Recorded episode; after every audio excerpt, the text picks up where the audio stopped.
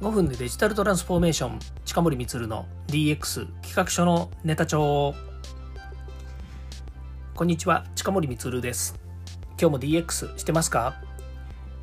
デジタルトランスフォーメーションで変化をつけたいあなたにお届けする DX 推進ラジオです。AI、IoT、デジタル化新規ビジネス生産性向上 DX 推進の話など身近な話題をほぼ毎日配信していますのでよかったらいいねやフォローをお願いします。はい、えー、今日はですね、AI 超入門のお話ですね、えー、ちょっと時間空いてきましたけれども、AI 超入門10回目のお話をしたいなというふうに思います。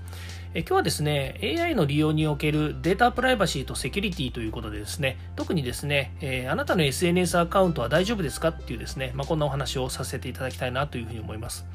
これハード面、ソフト面ね、それからあの、えー、モラル面とね、いろいろなこうところでね、えー、こうセキュリティの話っていうのは出てくると思うんですよね。まずあの、えー、物理的に言うとですね、ハードウェアセキュリティということで、えー、例えば IoT とかね、それから、えー、パソコンとか、ハッキングされるっていうね、えこういうものがありますよね。例えば、ハッキングされるっていうのの大きなものにはですね、えトロイの木馬とかですね、そういうのを聞いたことあるかと思いますけど、パソコンにですね、こう、ウイルスを仕込むというようなものがあったりとかですね、あとは、もうハッキングの手口っていうのはね、たくさんいろんなものがあるんですけれども、まあ、物理的なハッキングで一番多いのがですね、パスワードが分かりやすいっていういう状態ですね。で、これね、えパスワードの話って、えー、またね、改めてお話はしたいなというふうに思うんですけど、自分の中でのルールとか定義づけっていうものをね、えー、しっかりするっていうのと、それから、えーえー、なんだ、その、え、二要素認証っていうですね、まあ、特にそのログインをするときにですね、パスワードとかハッキングされやすいっていう、えー、ところで言うと、二要素認証っていうのをですね、えー、設定するといいよって言われています。二要素認証ってなかなかね、こう、えっ、ー、と、普段、あの、何ですかそれはっていうふうに言われることが多いんですけれども、パソコンからパスワードで認証するっていうのの次に、えー、よくある、そのスマートフォンに、え番号を送りました、6桁番号を送りましたので、それを入力してくださいとかいうやつですね。これも物理的にですね、パソコン、まあ、パソコンはどちらかというと SARS って言われてるね、ソフトウェアザーサービスと言われているアプリケーションが動いているので、ハッキングね、対象になりやすいんですけれども、まあ、そこに実際に、えー、それを利用するためのログインを、えー、ハードウェアセキュリティですね、えー、パソ、えっ、と、スマートフォンですね、自分のスマートフォン、これスマートフォンっていうのは、えっ、と、番号で管理されているので、基本的には1 1位なんですよね。1位っていうのはその端末しかないということになりますので、そこの番号に、えー、スマートフォンの端末に番号を送りますので、それを入力してくださいと。それで後ですね、その後、えー、認証されるということになって、これ二要素認証というふうに言うんですね。えー、まあ、こんなようにですね、えっと、これ、あの、なんでしょうね、その、スマートフォンに送るでもいいですし、それから、例えば、アプリケーションによってはですね、えー、パソコンに、えー、別のアプリケーションを入れてですね、でそこにですね、えー、60秒間、このパスワードを、えー、入れるように、えー、しますと。で、60秒経ったらまた違うパスワードに切り替えますよっていうようなですね、そういった認証方式っていうのもあるので、まあ、いろんなものがあるんですけども、いずれにしてもですね、えー、パスワードっていうのは、えー、パスワードとかですね、こういったハッキングっていうのは、まあ、必ずとは言わせんけれども、多くの場合、えー、自分が、あ、えー、忘れてたなとかですね、それからパスワード変えなかったよなとかね、そんなことでね、あのハッキングされるケースも多いので、えー、パスワードはですね、なるべくこうね、えー変えるか、もしくはそういう二要素二要二要素認証を使うと、もう口が回んないですね、えー、使うといいよっていうふうに言われています。それからソフトウェアの、えー、ソフトウェア、えー、ハードウェア的にっていうのとソフト的にっていうのがあるんですけども、今度ソフト的にっていうとですね、やっぱりこういろんなあのアプリケーションがですね、世の中たくさんあるんですよね。まあ、そうするとね、えー、もう本当昔はよくあったんですけれども、えー、圧縮ファイルをダウンロードするとですね、えー、そこにウイルスが仕込まれていて、で、1年とか2年とかね、経った後に、え、内部にそのトロイの木ラバとかですよね、まあ、そういうですね、え、内部常駐型の、え、ウイルスというものがですね、仕込まれていて、後でですね、それが悪さをすると、あるタイミングで、え、動き出しちゃうということですね。な、本当にウイルスですよね。うん。なんかね、怖いですよね。でもね、本当そこで気をつけなきゃいけないんですよね。でね、昔は、Windows にそういうのがたくさんあったっていうふうに言われてるんですね。まあ当たり前ですね。当たり前ってことはないんだけど、Windows っていうのが、え世界のやっぱりコンピューターの約8割、今、今8割もないのかなと思うんですけど、そのぐらいやっぱりね、えー Windows ってマイクロソフトの Windows ですね。あったんですね。だから、えセキュリティ上ですね、やっぱりそこを狙うのが一番、なんかその、ハッカーとしては、あの、何て言うの、えー、攻撃しやすいっていうのがあって、で、えー、Windows はですね、特にその、えソフトウェアのセキュリティっていうのが、えー、狙われやすかったというふうに言われています。で、かたやですね、えー、Mac ですね、マイクロス、マイクロソフトじゃなくて、Apple のマッキントッシュですね、MacBook とかってね、製品名ですけれども、まあ、そういったところに行きますと、もともとがですね、Linux をベースにした OS というふうに言われていて、あの、ハッキングが結構ね、しづらい。しづらいというのは、そこをですね、あの、えー、なんだ、そのハッキングしづらいような、えー、構成、構成って言ったらいいのかな、もともとその、えー、OS オペレーティングシステムになっているというふうに言われています。まあ、もちろんね、えっ、ー、と、Mac にだって当然、えー、セキュリティのね、あの、セキュリティホールとかっていうのもありましたし、から、えー、ウイルスっていうのもね、あったりもするんですけれども、でもね、こう、OS 上の、えー、セキュリティっていうのは結構万全なんですよね。まあ、その代わり、さっき言ったそのトロイの木馬とかっていうアプリケーション上のね、えー、いわゆる、うん、まあ、ZIP ファイルとかにね、仕組まれているいろんなデータっていうのは、やっぱりこうどうしてもね、あの一定量入ってきてしまうので、そこはですね、今度、えー、ウイルスの除去ソフトですね。商品名出ちゃいそうになっちゃいましたけど、例えば、えー、ウイルスバスターとかですね、トレンドマイクロさんの、それとか、あとえ、カスペルスキーさんのウイルス、え、なんだ、カスペルスキーはカスペルスキーっていうのか、とかね、昔はシマンテックとかね、いろいろあったんですよね。そういった、えー、ウイルス除去ソフトというのがですね、やっぱり常駐していることによって、えー、いろんなね、最新の、えっ、ー、と、ウイルスに対応してくるのでですね、そういったものをですね、しっかりと入れておく必要があるということがあります。まあ、その他にね、あの、そのセキュリティをね、もう、担保するためにはですね、もういろんな手法でやっぱりね、組み合わせなきゃいけないとかっていうのがあって、企業によってですね、もうこれ、へきへきしてくるわけですよね。で、いくらお金かけたらいいのと。で、どこまででやったらいいのと。ね、いつまで経っても受け手だよねと。ね、本当にね、なんかね、本当ウルトラマンとかね、仮面ライダーの世界ですよ。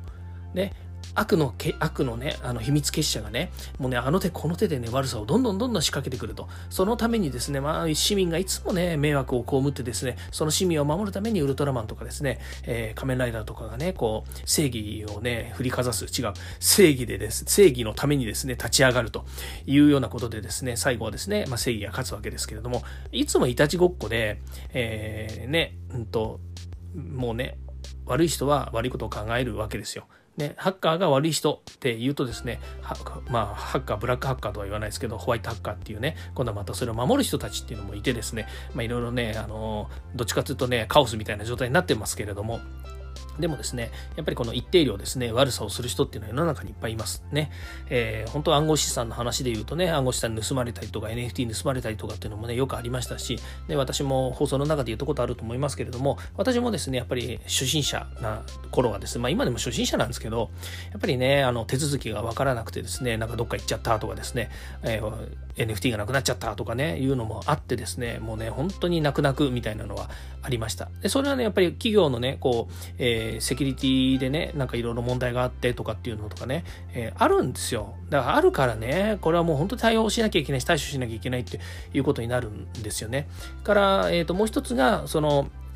えっと、個人のですね、あの、め、あの、モラル、モラルとか、えー、そういったあの問題ですよね。そのパスワードを変えないとかね。そうずっと同じものを使ってるとかね。で私も、あの、あんまりね、セキュリティの話だから言えないですけれども、あの、パスワードをですね、紙に書いて貼っておくとかっていう人も多いわけですよ。あの、パソコンにですね、ID とパスワード貼ってあるっていう人がね、もうよく見かけます。で、よく見かけるだけならいいんだけれども、それそのままにしてね、パソコン置いたまま、例えばコーヒーショップとかでね、パソコン置いたままで、しかも会社から支給されているパソコンの ID とパスワードをね、そのまま貼っつけてね、そのままコーヒー取りに行っちゃったりとかね、あの席離れたりとかね、寝てたりとかする人がいるんですよね。で、これね、ほんとやめた方がいいなと思うんだけど、いや、余計なお世話かもしれないよ。余計なお世話かもしれないけど、ほんとね、や、やめた方がいいっていうかね、やめてください。うん、やっぱりね、ほんとこれはね、悪の温床ってになっちゃうんですよね。それが元でね、あの、ね、うん、うんと、企業がね、やっぱり、そういったセキュリティ、だからそのいけないんですよ。ね、だからある一定以上のね、やっぱり、えー、リテラシーっていうのを上げなきゃいけないので、もうセキュリティっていうのはね、いたちごっこで本当大変かもしれないんですけども、えー、このセキュリティに関して言うとね、えー、ある一定量の、やっぱりこれね、リテラシーを上げる。同じこと2回言いましたね。同じこと2回言うの大切ですからね。リテラシー上げましょう。本当ね、皆さん、本当にね、リテラシーを上げた方がいいと思います。何言ってんでしょうね。で、え、今日のね、また後半のの話なんですけども、今から後半なのかよって話もありますけどね。あなたの SNS アカウントは大丈夫ですか？っていうことなんですよ。で、SNS はね、さっき言った二要素認証っていうのがね、結構できるようになっているので、Twitter とか Facebook とかはね、必ず二要素認証してください。そうしないとですね、えー、アカウント乗っ取られるということは、乗っ取りね、乗っ取られて適当なね、人に適当なものを送られたりとか、同じようにね、ウイルス巻かれたりとかしちゃいますから、あの基本的には乗っ取りがあるのでね、気をつけてください。それからね、こうコミュニティとか運営してるツイッターアカウントを乗っ取ってね、あの、偽の、えー、悪意のあるですね、URL を飛ばしてですね、あたかも事務局がその URL を飛ばしてるかのごとくですね、あの、偽 URL を送るわけですよ。で、それを踏んだ人がね、あの、セキュリティ上、いろんなその、さっき言ったようにね、あの、コンピューターハックされたりとかですね、えー、お金を取られたりとかですね、いろんなことがありますから、気をつけてくださいね。っていうふうに、モラルの問題っていうのはすごく大きいんですよね。で、SNS に関して言うとですね、あと、えっ、ー、と、個人情報の問題です。まあ、データの話でいくとですね、個人情報をどれだけやっぱりこう守っているのかっていうことと、それからあとは、あの、写真とかですね、これも、えっ、ー、と、今、大変問題にこれからなってくるのが AI なんですよね。これ AI 利用によるデータプライバシーの話っていうのが今日のテーマでもあるんですけれども、例えば自分の子供の写真とかね、こういったものを平気でやっぱり上げちゃうと、その写真がね、やっぱり一人歩きする可能性があるわけですよね。犯罪に使われるとかっていうのもありますし、それから今からね、5年後、10年後、もっとですね、セキュリティ上ですね、えー、今、セキュリティ上じゃねえや、その AI がですね、もっと活躍する社会っていうのが来ちゃうんですよね。そうした時にね、例えば関係のない例えばあの子供の頃の写真をね引っ張ってきてそれをね、えーと、大人に変換して大人に変換してっていう面ですけどあの生成 AI でですね大人にしてしまってそれが結局ねあの名前とそれから生年月日とその、えー、子供の時のね写真を大人にしてでなんかね使ってしまうとかっていうことだってありえないこともないですよね。もう今私の頭の中では、えー、何かね犯罪に使われるっていうものがね、えー、稚拙なので出てきません。これに使われるとかあれに出てきますみたいなね本当犯罪予測なんていうのは私には出てこないけれどもだけれども少なくとも生成 AI っていうのが出る前と今では全くやっぱりこのねセキュリティとかその、えー、なんだろうな悪意ある、えー、使われ方っていうもののレベルがね変わってきます。ねえー、本当にこのね生成 AI によってですねなかったものがあたかもあるようにねやってなかったことがあたかもやっちゃったようにね犯罪なんてしてないのに犯罪したようになっちゃう可能性があるわけですよ。でこれ本当にねあの気をつけないとそういうことがあります。でね本人の問題だったらいいんですよ。例えば私近森光が自分の写真を上げてますとこれは自分の責任だからいいけれども親が例えば自分の子供の写真をね、えー、毎日こう上げてますとかっていうねあの YouTuber の方とかもねいらっしゃるんですよ。やっぱりねあの分かります自分の子供可愛いですし、えー、そのね上げたら皆さんにね見てくださいというふうになってってね、見てくださいと、それでいいねとかがね、いっぱいついてね、えー、皆さんに報告したいから、これはもう本当によくわかります。私もね、やってた時期もやっぱりありますよ。だけど、それがね、昔はただ単純にね、えー、セキュリティ上どうかななんて思ってたぐらいでよかったんですけど、これからはね、そういうデータっていうのを、もうね、えー、全部、え読み取られています。例えば Twitter とか Facebook とかね、えー、からなんていうプライベートな人にしか見せてませんよとかっていうね、あなんですかね、お友達限定ですみたいなことを言ったところでね、結局お友達限定って言ったって、Facebook の中ではデータとして全部持ってるわけですよね。で、えー、前もね、えー、前も言ったかもしれないかもしれないんですけど、結局、えー、Web2 の式業ですよ。上場しようがね、えー、みんなの、えー、たくさんのね、ユーザーを抱えてようが何しようがね、式業ですよ、し、私業ね。だから、そのデータをね、うまく活用して次につなげたいとかっていうのは、もうこれはね、あの考えなくても分かることなんですよ。自明の理なんですよ。だから、えー、必ずその企業、例えば Twitter、Facebook、名前出して申し訳ないんですけど、そういったところも自分たちのところにあるデータっていうのは、ある程度ね、やっぱり、えー、名前、なんかこうね、名前解決はしてないかもしれないけれども、使ってるはずなんですよね。それはね、えっ、ー、と、テキストだけじゃないです。やっぱり画像とか動画とかね、全部やってます。なんでって言ったって、あの、YouTube なんかだったら、もうね、AI がその YouTube をね、全部テキストベースに読み込んで、要約してくれるとかっていうサービスだって出てきてるわけですよね。もうプライバシーもクソもないわけで、あごめんなさい。えー、プライバシーもね、えー、何もないっていう状態になる可能性があるわけですよ。だから世の中に、えー、このね、んなんだ、えっ、ー、と、AI の LLM に限らず、ビッグデータって言われているこの社会ではですね、皆さんのデータが頼りだったわけですよ。皆さんがどんどんデータを上げる、どんどんアンケートに回答する、自分たちでどんどんブログを発信する、いい情報、悪い情報含めて全部たくさんいろんなものがあるからこそ、今の、えー、AI っていうですね、仕組みが成り立っているとも言わなく、えー、過言でもないです。ね。そう言っても過言でもないです。皆さんのおかげです。ね。だけども、そのデータっていうものは、皆さんの本当はね、誰にも使われたくないようなデータ、自分だけしかも、自分だけの本来のデータなんだけれども、ネットに公開してしまったらね、そんなもん誰でも使えてしまうっていう状況になるわけですよ。そうですよね。だって、私だって自分のね、Facebook のお友達になってる人たちのね、ある程度の個人情報とかね、あの見え見ようと思えば見れてるわけですよね。でそれ、一個一個集めてきてね、犯罪に使おうなんていうことはね、しないし、そんなことする気もないけれども、だけど、ね、よく見たら、あの、いろんな人たちが仕掛けてきてますよね。ね、私だってね、あの、海外のね、えー、女性、男性、ね、あのどんどん私にね友達申請してくるわけですよ。私はもうそういう人たちは友達申請しないで全部ブロックしちゃいますけれども。でもねやっぱり一定量ね、えー、あこの人とじゃあつながろうかなと思って。昔はつながってたんですよ。だってね若かりし頃というかね、えー、Facebook とか始めた頃はね友達どんどん増やすのはもう友達何人できるかななんてね世界に何人友達できるだろうみたいな感じでね増やしてたこともあるわけですよ。ねあの乱暴にね。でもそれだってそのね情弱と言われればあれですけれどもその時はね自分自身が、えー、自分のデータをねみんながね勝手に利用するなんて思ってもなかったしそんな風にも思ってない人たちも今いっぱいいるわけですよ世の中にはねそれでまあ情弱って言ったらねあの本当に聞こえが悪いかもしれないですけどもやっぱりねそういった、えー、リテラシーというかねセキュリティねポリセキュリティのリテラシーを高めなきゃいけないなとかねから情弱をねやっぱり脱出しなきゃいけないよねと脱しなきゃいけないっていうことももちろんあるんだけれどもやっぱりね、あの、一定量ね、もうこれしょうがないなと思うんですよ。いや、だったらね、SNS なんかやらなきゃいいよと、ね、インターネットつながなきゃいいよというふうに言うかもしれないですけど、ね、そういうわけにもいかないですよね。もうこのな、この世の中ね、インターネット社会ですしね、情報化社会ですしね、もう何でもかんでももうインターネットでね、もうね、このコロナになってからね、ペーパーレスだとかね、えー、デジタルなんとかだとかね、もうね、本当にもうねデジ、デジ帳ができてね、それからマイナンバーだということで、ね、書かない行政みたいなことを言ってるわけですよ。デジタさんもね、書かない行政っていうことはね、その、えー、紙に書いてハンコをしてとかっていう文化をね、全部やっぱりね、ちょっと変えていこうと。これまさに DX ですよね。デジタルトランスフォーメーションなんですよ。ででそういうふうになってきている中でねやっぱりこのデータっていうものいかにその自分の、えー、プライバシーやセキュリティっていうものをね守るのかっていうのは自分自身のモラルを向上させない限りね難しいんですよ。